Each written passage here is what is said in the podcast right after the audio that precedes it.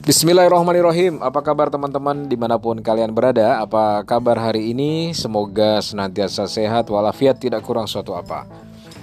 Pada sebuah pagi saya ketemu dengan tetangga saya. Pagi-pagi dia sudah bikin nota di depan tokonya. Banyak sekali transaksi yang sudah dia bikin. Beli ini, beli itu, jual ini, jual itu. Padahal masih pagi, tapi dia sudah berkutat dengan kegiatan-kegiatan ekonomi yang menambah pundi-pundi hartanya. Sementara di beberapa blok yang lain, saya juga dapati tetangga saya di waktu yang sama, di pagi yang sama, ternyata dia belum membuka juga pintu rumahnya. Saya ketuk berkali-kali, tapi ternyata tidak ada jawaban sama sekali. Di hari berikutnya, saya ketemu sama orangnya. Saya tanya, "Mas, kemarin saya pergi ke rumah Anda." Saya ketuk rumah Anda berkali-kali, tapi Anda tidak ada. Jawabnya dengan singkat, dia bilang, "Oh." Maaf mas, saya masih tidur.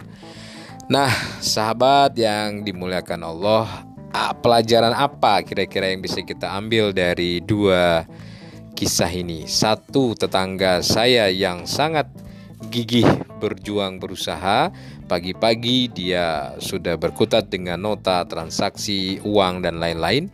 Sementara pagi yang dimiliki oleh tetangga saya yang lain masih dihabiskan dengan molor atau dengan tidur saja. Paginya sama, tapi mensikapinya berbeda, hasilnya pun juga akan berbeda.